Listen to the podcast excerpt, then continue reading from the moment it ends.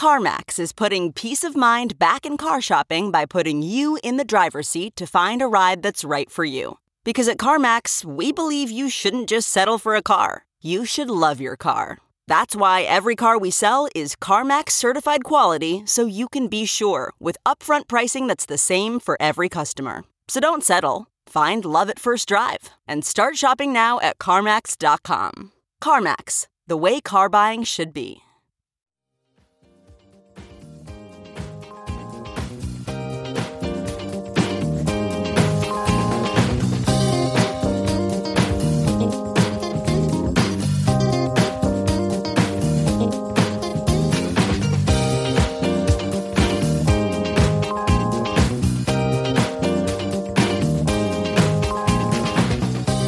Now, the list of things that you can buy at the Chicago Reader store at chicagoreader.com. Things to wear like Chicago Reader hats, t-shirts, bandanas, and face masks. Things for your daily life like the Chicago Reader camping mug, Chicago Reader tote bags, and a Chicago Reader reporter's notebook. Things for you to read like our reader recipes, the Chicago Reader 420 companion, our Chicago Reader best of book series from journalists Maya Dukmasova, Mike Sula, Ben Joravsky, and Leor Galil, the Chicago Reader coloring book, and the Chicago Reader stay home puzzle. Find the Chicago Reader store at chicagoreader.com and show your support for the nation's first free weekly newspaper since 1971.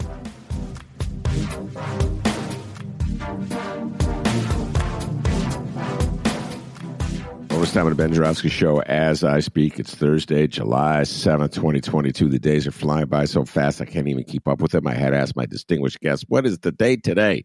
That's how fast days are going. I will now imitate days flying by. That's how fast they're going. Uh, headline in today's uh, newspaper to give you an idea what's going on in the world and also to give you an idea what we're going to be talking about. Excellent article uh, call, written in the LA Times. Headline The last abortion clinic in Mississippi closes its doors. Very, uh, just a very well done uh, article by uh, a writer named Jenny Javik. I, excuse me, Jenny Jarvie. I do not know her, but you are an excellent writer, Jenny Jarvie. That is really well done uh, article. I call it an article. It's more. It reads more like a column. Uh, she was a firsthand watched as the uh, this clinic in Mississippi called the Pink House uh, was forced to close its doors as a result of the ruling uh, by the MAGA Six on the Supreme Court, which has effectively uh, eradicated reproductive rights for women in states throughout the country uh, reproductive rights still exist here in the state of Illinois. But if you are foolish enough to believe that MAGA is not going to try to eradicate those rights in Illinois, then you are seriously deluded and you have not been paying attention uh, over the last 20 years. Uh, my distinguished guest has been paying attention. She's not deluded and she's going to speak some truth right now. So, without further ado, I'm going to ask my distinguished guest to introduce herself. Introduce yourself, distinguished guest. Hey, Ben. Thank you. Um, and hello, everyone. My name is Gaylon Alcaraz. I am um, based here in Chicago, Illinois, and um, I am former executive director of Chicago Abortion Fund. I'm also an abortion doula. Um, I've been working in reproductive rights for a long time. Currently, not working professionally in reproductive rights, but still stay at the pulse of what's going on. Um, and been an organizer and mobilizer advocate here on a lot of different social justice issues um, in Illinois for over 20, 25 years. Yes, and I must uh, point out that Gaylon's a dear friend of mine. Uh, I've known her for a long time. In fact, I met her during the Clinton years. That's how long uh, Gaylon and I have known each other. Bill Clinton was the president. Uh, our kids went to school together. We raised our kids together, you might say. Uh, and uh, first time, or I literally, this wasn't the first time, Gaylon, but one of the first times I I met you, or early on in our relationship, you showed up at the gym where I was always coaching, uh, and to pick up your son, and you, you, had a button that said "choice" on, it, and I'm saying, "Okay, Gaylon, just put it out there." Uh, Yeah, so you were never afraid uh, uh, to speak up uh, on this. And that button wasn't nothing, Ben. I mean, I have you seen my jacket that has all the buttons on it? Uh, I'm not sure if I've seen an updated I'm, version. I'm gonna have to take a picture of it and send it to you. I mean that that jacket is like a conversation starter. I mean, it has buttons all over this blue jean jacket from I had an abortion to to everything that's on this this jacket. I've completely covered a blue jean jacket with with choice buttons um, I used to wear back in the day. I still have it. Um, but yeah, it is a conversation starter. I have actually worn it to gatherings and got a lot of pushback. Well, please, uh, if you if you think of it, uh, take a picture, yeah, send it, text it to me, and I'll post it on Instagram when I promote this show. Uh, so Oh my goodness, Gaylon! I could go on and on about personal memories of when you were at the Chicago Abortion Fund uh, and fundraisers we had at the bowling alley, et cetera, and so forth. Uh, this is a subject uh, that Gaylon and I feel very passionately about it. Uh, obviously, I guess she has a greater um, stake in the game, if you will. Uh, I cannot get pregnant. Uh, I can impregnate other people. so but I take it. Look, I, I take this thing very seriously, uh, Gaylon. I have uh, the the best analysis, in my humble opinion, that I've heard on uh, the rights obsession with uh, eradicating abortion rights for women uh, came from the late great comedian George Carlin, uh, who said they just hate women. And to me, it's always been about that. They can talk all they want about protecting life, protecting uh, the defenseless, innocent child. Uh, but as soon as that child uh, leaves the womb, they don't give a damn about that child. Uh, so it's pretty clear uh, that they're a bunch of hypocrites at least. And so I don't think it's about uh, protecting innocent life. I think it's about hating, and I mean hating women uh, particularly women who stand up for their rights. That's my humble uh, opinion. I'd love to get your thoughts on what you think motivates uh, the anti abortion uh, activists. Yep. So I, I, definitely think it's that. Um, I think it is it is that hate of women of women's freedom, um, you know, sexual freedom, autonomy. Um, it's a lot of that. It it it is um, we're very repressed society. Um, a lot of people have a very repressed mindset, and so it it definitely is that. It is is this hatred of women and the choices that they make, and even you know when they when they say you know when white men say feminist and they call them feminazis and things like that, it is a, a straight up hate of women. I also think it is um, this whole, you know, the right of trying to preserve the white race and how white women have not been having as many children as they used to.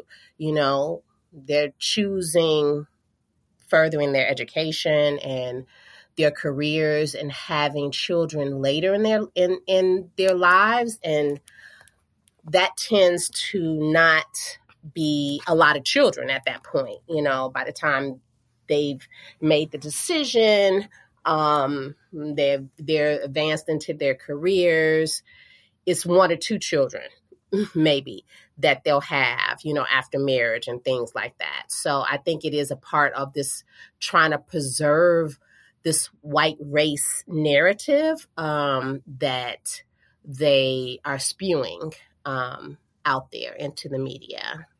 And and the irony to that point, which uh, they've been a little more outspoken on that particular point of late. We'll get into it uh, in a little bit. But the irony, when I first met you, I remember having conversations with you about this. Uh, so many of the anti abortion uh, radicals would position it, the argument as though they actually cared about black kids. And I remember having this conversation with you, like they would be imploring uh, black women uh, not to have an abortion, uh, and that would they would call that genocide it's so freaking weird because as soon as as soon as the black woman has the baby, no help. What? That's it. You're on your own. You know, and uh, the rhetoric back then, and you find this in some uh, places even today, Gaylon, is that uh, somehow or other. Uh, uh, anti-abortionists are looking out for the interests of uh, black children uh, when they take away the reproductive rights of black women. Please explain that bit of weirdness to me. Help me out there. Yeah. Um, let me ask you a question. Have you ever heard white people, um, when they're talking about white women having abortions, calling it genocide?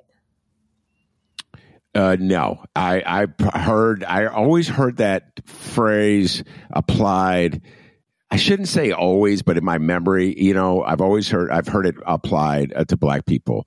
Uh, yeah. I, I, came uh, aware of it, I think, in the '90s, which is roughly around the time I met you, uh, and uh, yeah, just it was. I always thought it was such a weird piece of piece of political jujitsu uh, to like project your weird attitudes, uh, your indifference and hostility to black people, and make it seem like you're their best friends. Go ahead. Right, right, right. Exactly. Um, yeah, it's it's really it's really an odd way of thinking of of how they think. Um, you know, wanting to preserve, you know, black babies. However, social programs are constantly dis- cut and dismantled um, that would support families because you know the whole reproductive justice model is about like if a woman needs support if she chooses to have a family and, and have children then there should be all the support necessary for her to have a healthy family um, and that's just not happening. Um, every time you turn around there are you know things that are being cut or dismantled or you know now with inflation. I mean it's it's all these things you know if they i just you know saw this in the other day um and you know i've seen this you know over the course of so many years but if you really cared about you know black children or children period or the preborn as what they call them um then you would make sure that there was adequate you know, uh, maternity leave, paternity leave, um, that, you know, families wouldn't have to pay for, you know, um, hospital bills, you know, to bring uh, birth children. Um, there would be enough supports, education, and just an investment into these communities um, that desperately need it. If you really cared about, um, you know, children and babies, as you say, but, you know, that's just not the case. Uh, it's absolutely not the case. And uh, so when I met you, it was probably a little after I met you, you uh, went to work for the uh, abortion fund. Uh, that's the first time I'd heard about it and uh, through Gaylon. And I always uh, I, I, have had an evolution on this thing, uh, Gaylon, and my eyes were open. And I don't know if I've ever admitted this to you, but I, I, I have gotten more radical as I've gotten older. Uh, and I used to subs- subscribe more to the notion that you had to accommodate the other side uh, on issues, find a common ground, and then nobody, but neither side will be completely happy, but uh, at least some basic, you have gained something. And so I say this to, to lead up to the fact that back in the day, I was still, I was alive and an adult when the Congress passed the Henry Hyde Amendment, which prevented uh, Medicaid money uh, to go for abortions. I did not take it as the threat, the existential threat that it was. I didn't realize uh, what a damaging move this was toward abortion rights, uh, because that you know that was that first accommodation that made this into a class issue so if women with, of means had the money for reproductive rights Uh, you, but if it's limited to just to women who have money, then it's not a universal right. And we've already retreated on a very basic point. Gaylon, I think you opened my eyes to that one. I got to give you credit. Back in the day, in the 90s or whatever, the early O's. And so talk about what the abortion fund did uh, uh, on this front. Yep. Yeah. So, um, so the Chicago Abortion Fund is over 30 years old. Um, and it was started, you know, to help, you know, marginalized women that could not pay for their abortion procedures in their second trimester. So that's kind of critical to say um, is that, you know, as women were trying to raise money for abortions, they transitioned into their second trimester. And so, you know, that was the mission is to support those women um, that were seeking to, you know, terminate pregnancies. Um, and so, yeah, it, it is a class issue all the way around because as as we know, you know, before the Hyde Amendment, it's like, you know, people were white women were fighting for abortion and autonomy but for themselves not for like all women you know because it was the assumption that you know as long as it's legal i can fly or go or get there to wherever it is and have it. However as a whole population of you know women um black and brown and white rural w- women as well that could not access that, um, even if it was legal. So, you know, abortion has been legal, but because of class structures, um, large populations of women could not afford to have an abortion. And uh, so, what the fund did was raise money uh, to provide financial assistance. Yep, we raised money um, to help women pay for those procedures. Yeah. Uh, and uh, what was was there like a was there a strong demand for the the money that uh, the the abortion fund uh, provided? In other words, was this a, a, an obviously unmet need? Yeah, it, it it was an unmet need, and in fact, we were we were really, you know. Um, we I, I, won't say we were the only um but you know when we say we are providing funding for second trimester abortions that takes it to another whole level. Um so it was you know planned parenthood could always you know say you know where we provide abortions, but we do all this other stuff, right? And, you know, not doing a second trimester or anything like that. We do breast screenings and, you know, you know, all that kind of stuff. But we kind of stood out from the pack because it's like, okay, we are specifically raising money for women that has tra- that have transitioned over into their second trimester because they couldn't afford to get an abortion in their first trimester. They're still trying to raise the money to have this procedure. And so, yeah, that's what we did. You know, writing grants, fundraising, begging my friends and family to support. Um, and so, yeah, that's that's where we stood out.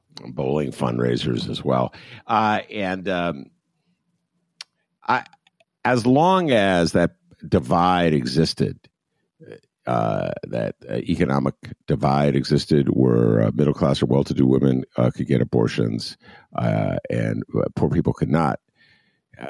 I believe that there was a limitation to the political power of this issue. the Supremes have eradicated abortion rights across the board, rich or poor. Uh, and so, well, then people say, well, Ben, you know, well-to-do woman in uh, Texas will just fly to Illinois to get an abortion. And I'm like, well, you haven't been paying attention to MAGA.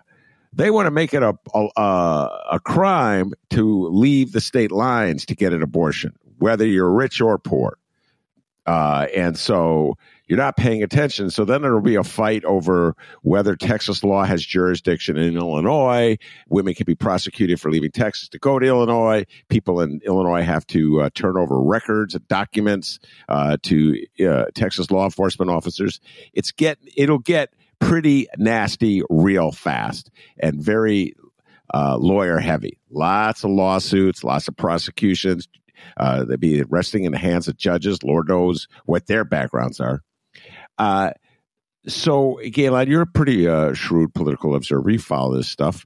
Do you think that this ruling and this reality that that class divide uh, will be shattered a little bit, that protection that uh, well-to, well-to-do women had, uh, that's going to be threatened uh, under this new ruling. Do you think that may awaken the reproductive rights movement to its full potential in the coming elections? Yeah, I think I think that there's going to be a lot of women that kind of step up. But here's the thing. Women have been like um women have been like the largest voting block um period. I think we're going to see a lot more young women. Um what I'm noticing like even when my daughter or her friends, you know, they kind of they're not politically like holding up signs in the streets, but I saw them posting on their Instagram pages about Roe and, you know, that kind of thing. So I think it's going to be a little bit more um, where younger people are kind of stepping up to the plate. Um, and hopefully, you know, pro choice people run for office. So I think, you know, what I would like to see happen is that, you know, obviously pro choice people run for office and, you know, we support those people and get those people into office. Um, but also just, you know, we got to really do some some proactive work we're really reactive we we've been watching this this stuff this this soap opera this scenario for years. And so, why would we not think that this is how it would manifest? Um, because they have been at it um, and they weren't going to give up. And so, I think that we really need to be proactive, not react to everything, but start to do things like how they're doing it. You know, they've been planning stuff for, you know, for years. Um, and they're and and you know they're going to keep on. You know you, you saw what you know ju- uh, uh, court justice thomas was saying about contraception you know and birth control. I mean they're planning these things and we need to be more proactive and i just don't think that we are. I agree with you 100% in fact I, will say it. Uh, there was a defensiveness it's almost like uh, people who champion the rights of women to have abortions uh, were like a little ashamed. They they've been gaslit. This is just me speaking, Gail. I, I don't know if I've ever shared this. I probably have. I've had so many conversations over the year about this. They've been gaslit. Like there's something wrong with getting an abortion. And and Clinton put that out there. I have a lot of guests come on the show. They quote Clinton, uh, where he said abortions uh, should be affordable, safe, uh, avail. I think it's no available, safe, and rare. Rare, and so that last rare thing is there's the indication that there's something wrong with abortion, and uh, so then there was a question: Well, why are you getting the abortion? you know, like first of all, it's anyone's business, uh, and second of all, like what reasons are bad? Do you follow, buddy? Like that's not a good reason for an abortion, and I've always thought about that. Like, who are you to judge a decision that uh, somebody's making about their body, particularly in the earliest days of it? So you see what I'm saying? It's like that defensiveness at Gaylon that puts people back. Do you think that attitude is going to change, or is it always going to be this thing where, well, I, I, don't really want to talk about the actual act itself. I just want to talk about it as, as a fundamental right. Your thoughts? That's an interesting question, um, Ben. I mean, we are so this whole mainstream media and this narrative that the other side has put out there and and and has had people believe um, is is mind blowing. I mean, as an abortion doula, I've actually been in the rooms, the procedure rooms with women, holding their hands as they're going through their procedures, and it's not like what people are saying. And so, you know, it it's it's wild, but it uh, it it continues to go back to this control, this control over women, um, over sexuality, over body autonomy. It's it's control, and so it's like it doesn't, you know, it doesn't make a difference, you know, what reason, who, what, what, um, what governor just said, you know, even if the child was 10 years old and got pregnant via incest, no, no abortion.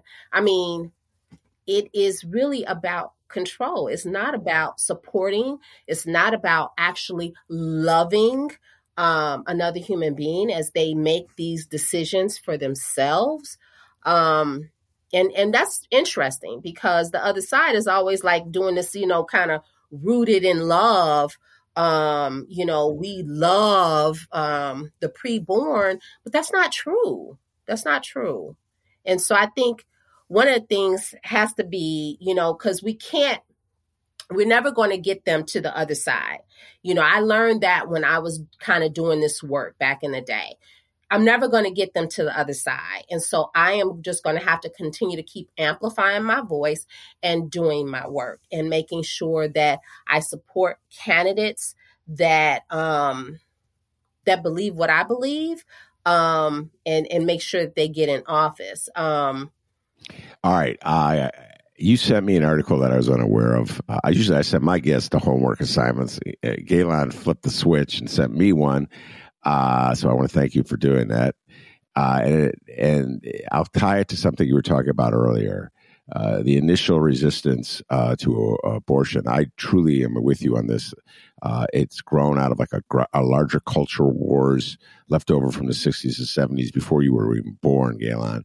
Uh, and it's you see it play out in other aspects too, like the the the resistance to legalizing reefer uh, is just a remnant of that culture war. Lock people up for drugs is a remnant of that culture war, uh, and uh, but the uh, the the attitude that somehow or other uh, there was something wrong about women uh, enjoying sex, having sex, uh, it was nothing wrong with men enjoying sex and having sex, but there's something really wrong with women enjoying sex uh, and having sex, and then uh, having an abortion because they did not want to have a child. And uh, so there was like this condemnation of promiscuity.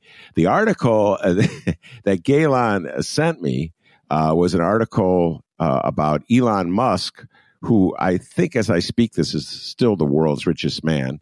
Uh, this Tesla stock has been falling lately, so I have no idea if he's still the richest man, but he's up there one way or the other. He's got more money than me and Gaylon put together, and uh, uh, and I uh, help me out now. I think it's he's just eight kids. Is that what it was? Is that what it's? I think that's the headline. Uh, no, it's nine. Nine. It's, the, the article says nine, but that does not make sense. I think it's more like ten or eleven kids, honestly. Okay. Uh, Elon Musk had eight and nine children with top executive last year. That headline's a little misleading because I don't think he's had nine children with this one woman. Uh, but the point is, uh, he is uh, having uh, children with a lot of different women and uh, is not embarrassed about it. And as far as I could tell, nobody on the, the right is chiding him for that.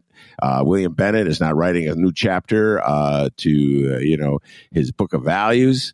and I do not see the moral majority condemning him.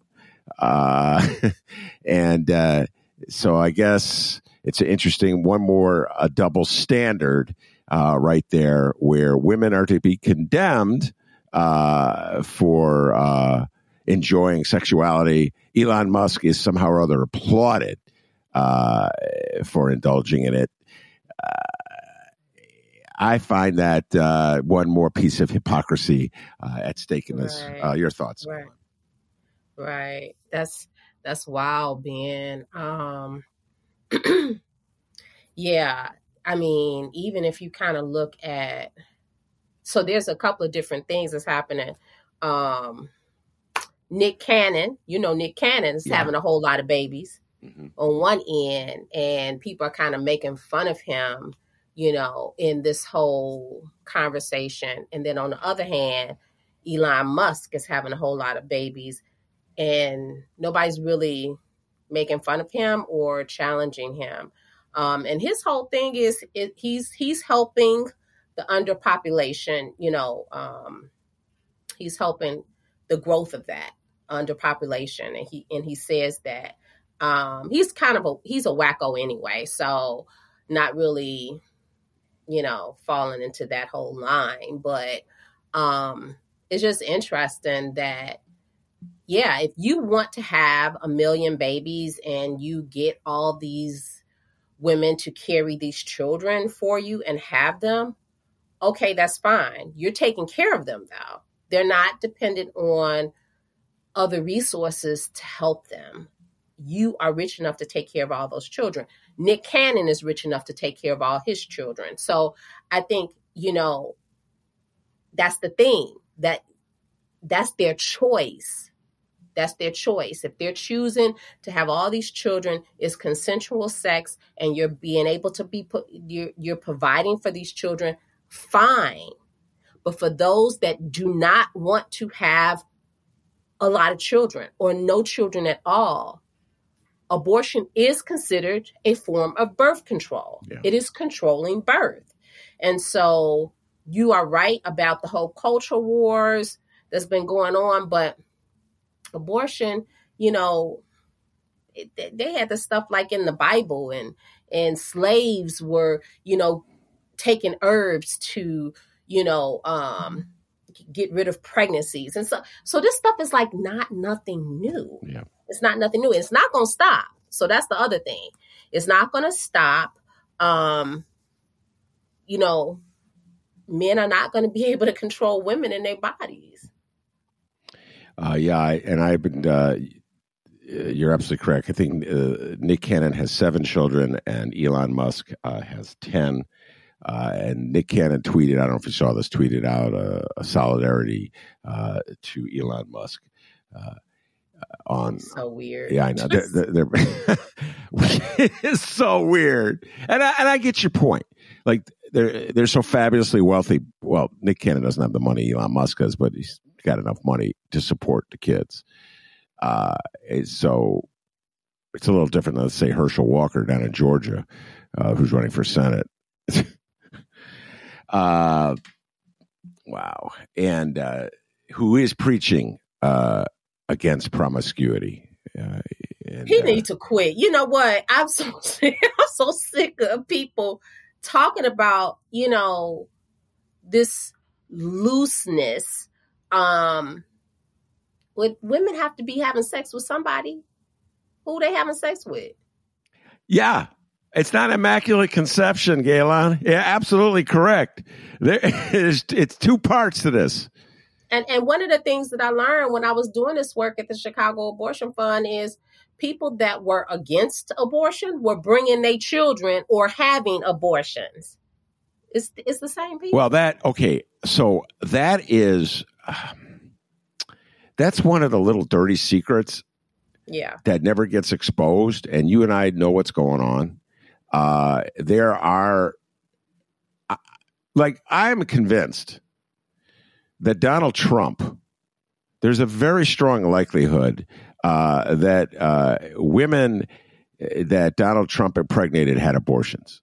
I base that on, I don't have any con- evidence of that other than Donald Trump bragged about uh, how promiscuous he was back in the day, 70s, 80s, and 90s. He's, he'd go Howard Stern show and brag about it, Gaylon.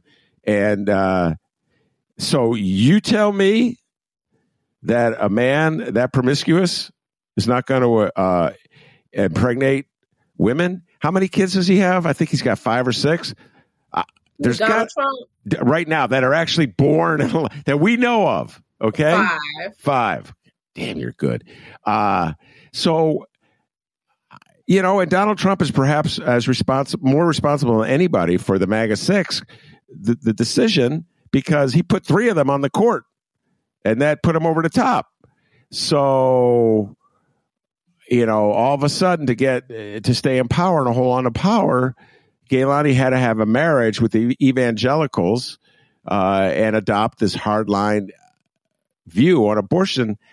Gaylon, you know that was not his attitude. We just know that was not his attitude exactly. back in the day. Exactly, exactly. We know that. You know, Ben, I told you, like I've I've sat in procedure rooms holding women's hands, and I've had women tell me, "I'm against abortion, but I can't have a child right now." I've I've, I've experienced it. you know, of women actually talking to me not not just women calling in on the phone wanting funding because that happened too but actually holding the hand of women as they're getting ready to have their procedure and telling me i'm against abortion but i can't have a child right now Gaylon, that's so deep. I'm against deep. abortion. Deep. When I'm telling you it's deep, yeah. I have I have I have experienced it from all sides. All sides. And it's wild. Let's just, just pause and think about that. I'm against abortion, but I can't have a child.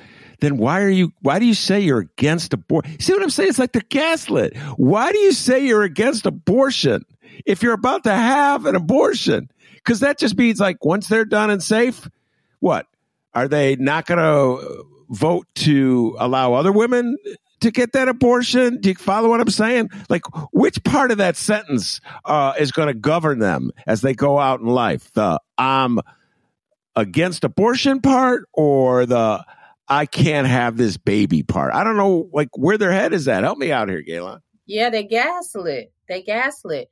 You know, being these conservative views, you know, that kind of filtered over into America from like the Puritans and coming from England and stuff and in the church. So, you know, you got to go back into this historical context to see how all this kind of landed here at our doorstep. Um, but just very, very conservative views and, you know, what did Pope what did the Pope say last week? He said something like it was like what did he say? The abortion was like war, something like that. It was it was wild. It's like why are these white men making these decisions for like all these women and these old white and these old white men but when you were talking about the politics of the stuff did you just see that article i think i posted it on my facebook yesterday from cnn and it was a secret memo about the Biden administration was getting ready to nominate an anti-choice judge. Did you see that? Oh yeah, no. I listen. We talked about that in the show earlier today. That's gets back to the accommodation that I began the show with uh, with the Hyde Amendment. This notion of accommodating uh, the anti-abortionists in the hopes that what I don't know what how they're so deluded that they I don't know what they think the anti-abortionists are going to give to them. The anti-abortionists it's about money. It's about money and it's about power. It's not really even about women. You know, it's that's what it's about. Because why would you why why would you try and be a I'm, why I'm not being accommodating with you. I'm not going to be accommodating with you. I'm going to call you on your shit and yeah, we gonna talk about it. Or we gonna argue about it. Like we gonna have a confrontation about it, whether you like it or not. I'm not gonna sit up here and play nice with you because, you know, I want your vote. It's like we either agree or we don't agree. And and let you know, and that's that. You know, um, I remember when I was doing a, a protest oh, years ago outside of a clinic um, and this old white man was holding up the, you know, that propaganda sign with the look like a, a torn up baby or something. Um, but that's it's propaganda. It's not even from an abortion. And I, you know, I went up to him and I asked him, I said, why are you holding up that sign? That's not even from an abortion. You know, that's from, that's propaganda. Like, why are you holding that up? If you believe, and I told him this, I said, if you believe so strongly in your argument, you do not have to do any theatrics. Just lay out all your facts and let the person make the best decision for themselves. And he went and put the, the sign in his car. But it's like, why is it all this? Why is it all these theatrics? Just lay out your argument with supporting facts. They don't have none. So that's why it's all this and this this narrative and these pictures and you know it's it's all that. By the way, I give you a lot of uh, credit for having the guts to uh, approach uh, somebody like that. Uh, I generally stay away. You know, Ben, you know me. I, I don't care. Uh, no, I know Gaylon very well, and I will now resist uh, the temptation to talk about our first meeting, where I got a little taste. Of, uh, but I believe I pushed back as well. Uh, here we are, thirty years later, whatever, still friends. All right, Gaylon, um, I got to ask you about this. Uh, you sent me the photo, and I was just cracking up when you sent it to me yesterday so Gaylon made a name for herself uh, as a pro-choice activist as a result of being the executive director of the Abortion Fund and doing things like walk around with a, blue jean jacket filled with buttons, uh, testifying to her belief in this, uh, and just letting everyone know. Okay, uh, not hiding anything. Uh, and so in 2017, I just wrote about it. It's on my mind so much these days. Uh, Governor Bruce Rauner, a Republican, uh, signed HB 40, which eradicated the trigger language uh, in the state law, which would have immediately, immediately made abortion in the state of Illinois illegal uh, if Roe was reversed. There was law in the books, folks, that would have immediately made abortion in Illinois, your beloved blue state of Illinois, which you call your little bubble, uh, would have been illegal uh, and so Democrats and pro-choice uh, groups like Personal PAC, TC, Terry Cosgrove, I see you, Terry, uh, were pushing hard to get this language stripped from the bill. Uh, uh, Bruce Rauner, a lifelong supporter, along with his wife, of abortion rights, got elected uh, as a, believe it or not, folks, pro-choice Republican in 2014 okay, and went, immediately went about trying to eviscerate union rights in the state of Illinois, another subject. Uh, but at it, three years into his term, one year ahead of his reelection battle against J.B. Pritzker, uh, he was put in the middle. Very tough decision. Should he sign uh, this uh, bill, HB 40, which would take out that trigger language in the state law book and uh, thus alienate uh, the MAGA that was uh, forces that were taking control of the Republican Party? or should he not sign the bill and thus betray every principle he supposedly had his whole life? On the issue of reproductive rights. Uh, and so he, his knee, his knees got a little wobbly there for a while, Gaylon. Uh, so what he had to do was pretend as though he was giving the issue great thought. Uh, and so he had a series of meetings throughout the summer of 2017 as he was like studying the issue. And what did I remember? One of the meetings was with Gaylon. And you and it said wasn't, it wasn't two. I don't think it was 2017. Was it? Yes. Was it two, okay. Yeah. Okay. I just read about it. I just researched it. That's how come I'd tell my Okay. Uh, either either it doesn't matter what year it was. The point is, he met and there's a picture. It was you and two other women. I don't know who the other women were. Uh, you were the only one not smiling in the picture. Gaylon's got this big frown on her face. I don't want to be here. So uh, so talk a little bit about that. Uh, what did Rauner want from you guys, and uh, what, what, what, how did the meeting go? Go ahead, Gila. Yeah. So, well, here here's a couple of things, Ben. I think that had he not completely um, torn apart like the state's budget or the whole trying to union bust because all those things made a perfect storm for him not being reelected. It wasn't just the uh, it wasn't just the pro-choice thing. You know, it was all those things. He had a bad track record before that.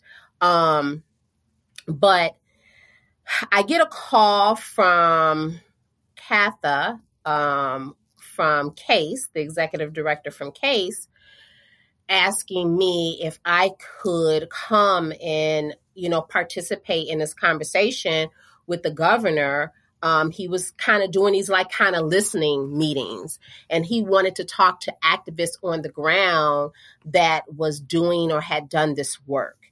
And so I went down there and sat around his table and talked to both him and his wife because she was very involved um, about, you know, the situation and particularly with poor women, marginalized women, um, black and brown women, um, that, you know, not having the ability to make their the, the best decisions for themselves and the things that they had to go through. You know, trying, you know, pawn, pawning valuable things to raise money for an abortion. You know, um, taking odd jobs, braiding hair, cleaning somebody's bathroom to make money for an abortion. And I just went down there and I just talked to him and told him all those things and was just like, this needs to stop. This needs to stop. Women have the right to make these decisions for themselves and you have the you you have the ability to do the right thing you have the ability to do the right thing and so you know i i went down there i spoke to him i know a, a couple of other people um you know a couple of other activists um, had the ability to speak to him. And then i think i forgot you know it was it days later? Um well before before that um before the days later part then you know it was time to take a picture. Um and i you know i took this picture and i wasn't quite frowning but i did not have a happy face. Uh, okay. I said i didn't have a happy face because being you know me it's like i am not for the shits like i am not for this kind of tap dancing thing that people do It's so not real and I am not a phony person.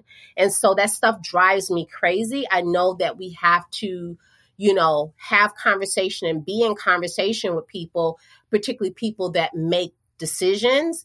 But it's just like some of the stuff be for photo ops, you know, some of the stuff just be BS. And I'm just not, I'm just not for it. And so that's what that was that was what was being projected in the picture because in my head I was like, this shit is crazy. Like, why are we doing this?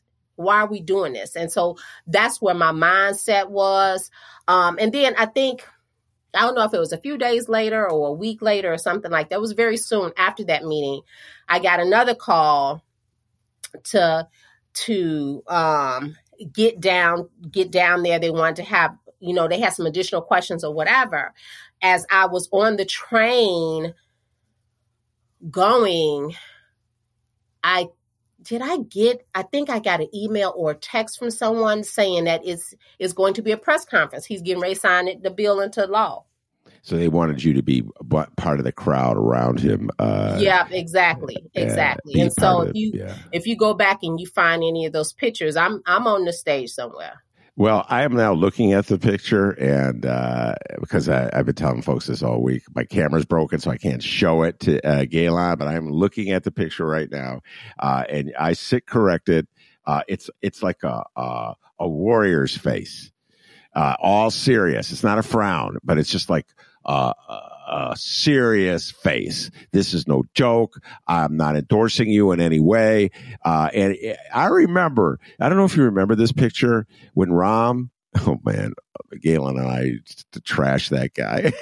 when Rahm was going around, uh, running that for black girl. Yes, you remember that, that black girl on the train platform. yeah, I totally felt her. I would have did the same thing. Don't yeah. be coming up to me shaking my hand for no photo op. Get away from me. Yeah. Like yeah. I, I mean, and so I think that was part. That was yeah. that was the the Rauner picture was my version of that, yes. right? I mean, I had to take the picture, obviously, but yeah, I'm not giving a smile. I'm yeah. not, and I'm not voting for you. You know, I'm not doing any of that. Like people need to be able to treat human beings with respect and compassion, and you you know, we all have the the the the right to make the best decisions for ourselves. And you cannot be holding no power in a pen over our head like that. That's just so insane to me. Like, and it's like all these white men doing this stuff. And so, yeah, that was what was being projected into this picture. Absolutely. Well done. Uh, and uh, as a great riff. And yeah, uh, and, and, the article I just wrote, which I to you, the column I wrote, uh, reflected. It, it, really hurt me to write these words. I said, I got to give Rauner credit for signing that bill with words I never thought I'd ever say. I'm going to give Rauner because I, I, fought Rauner tooth and nails, you know, uh, every day he was in office because I thought he was a abomination uh, and a disgrace. Uh, the way he was ready to destroy our state in order to eviscerate unions. But he represents the last of a breed of Republicans who are pro-choice. Uh, he he has fled the state. I think he lives in Florida now. Uh, I I don't know. I can't, I can't recall him ever speaking out uh, on behalf of reproductive rights. Maybe he has, and I missed it, but I, I didn't see it. Uh, he certainly didn't go out of his way to denounce uh, MAGA ruling uh, on, in the Mississippi case that eradicated abortion rights. Uh, yeah, he's over it. He's over it. Yeah, and he didn't uh, even take a victory lap. He could have taken a victory lap and said, "You know, I'm the one who signed a bill that protected abortion in Illinois." It's to be something something he should be proud of, but he didn't even do that. And it's just it just shows it's a depressing sign, uh, Gaylon, uh, that MAGA has taken complete control of the Republican Party, and it's no joke. Uh, you gotta you gotta beat him at the ballot box, otherwise it's just going to get worse. That's not my view. Your thoughts? Yeah, I mean, you're right. Um, you know, obviously, I was talking about him like a dog with all the stuff that he was doing to our state with this whole, you know, against unions bit. Like, you know, him and Ken Griffin was is Griffin is like of the same kind of elk. It's like, you know, these these billionaires, millionaires coming in and want to run something that will benefit them. And so, you know, they're they're running stuff that, you know, and making decisions that will benefit them and not looking at, you know, the constituents that that are being served. And so, you know, when he was here trying to do all that with the, that whole union busting and withholding money from, you know, a lot of non for profits closed and the daycare, that was too much. Yes, you did a good thing with the, you know, the House Bill 40, the reproductive rights. Um, but you should have did that. Like that, that is the side of justice. You should have did that. And you ran on that platform. You ran as a pro-choice. So that, that shouldn't have been any, any, any um, second thought for you. The reason why he lost is not because of that. You know, I think he could have still won um, if he had not done all those other things before that but he was not a politician. He was just a rich man coming in. And I think he wasn't Pritzker is, is is rich too, right? He he's he's a rich man too, and he wasn't a politician before. But there's a different level. There's a difference between him and Pritzker, and so um, yeah, it just that was a wild period. That was a wild period. Uh, no, we we could do a whole show on the difference uh, between Pritzker and Rauner and their instincts, uh, and uh, Pritzker's Pritzker's ability to uh, sort of uh, show um, empathy for people. yeah, even, that's it. That, that's it, Ben. You yeah. said that. That is exactly it. It looks like he's. I'm not gonna say it looks like because I don't know. You know, I don't know him personally, right? Um, but it is portrayed out that he is a very caring person and he cares about people. Um, about a, you know, I don't know if this is, you know, he's had public speaking or he's practiced this, but it comes off like that. Like he's just very caring to people. He he projects empathy. Uh, and really, this is a conversation for another time. We're, we're running out of time here, but I, it, in, in a way, and uh, didn't put it mildly. Uh, and, and uh, so, uh, yeah, and I think you, if you're a billionaire, uh, you either have to be a, just a royal hater like Donald Trump and just whip up support uh, by embracing the hate of Americans, or you have to project some understanding and empathy for what people are going through. Uh, Rauner didn't have it. That's for certain. Right. Rauner Um, was like like Ken. Yes, And they both and they both left the state. they're both in Florida with Ron DeSantis, uh, a, a, a decidedly anti reproductive rights politicians, ladies and gentlemen. Just so you know that. So Rauner is supporting Ron DeSantis. Ken Griffin is supporting Ron DeSantis. He wants to be Repub- He wants to be the next uh, president of the United States, uh, Gaylon, and he is as against abortion as you can pretty much get. So, folks, let's not kid ourselves. There's a fight ahead at Gaylon. Definitely a fight ahead. All right, Gaylon Alcaraz, thank you so much, my dear friend, for taking time to talk to me. Thank you very much, Gaylon. Thanks, Ben. I'll see. I'll see you real soon at the wedding. Uh, That's Okay. Gaylon Alcaraz. I'm Ben Joravsky. Take care, everybody.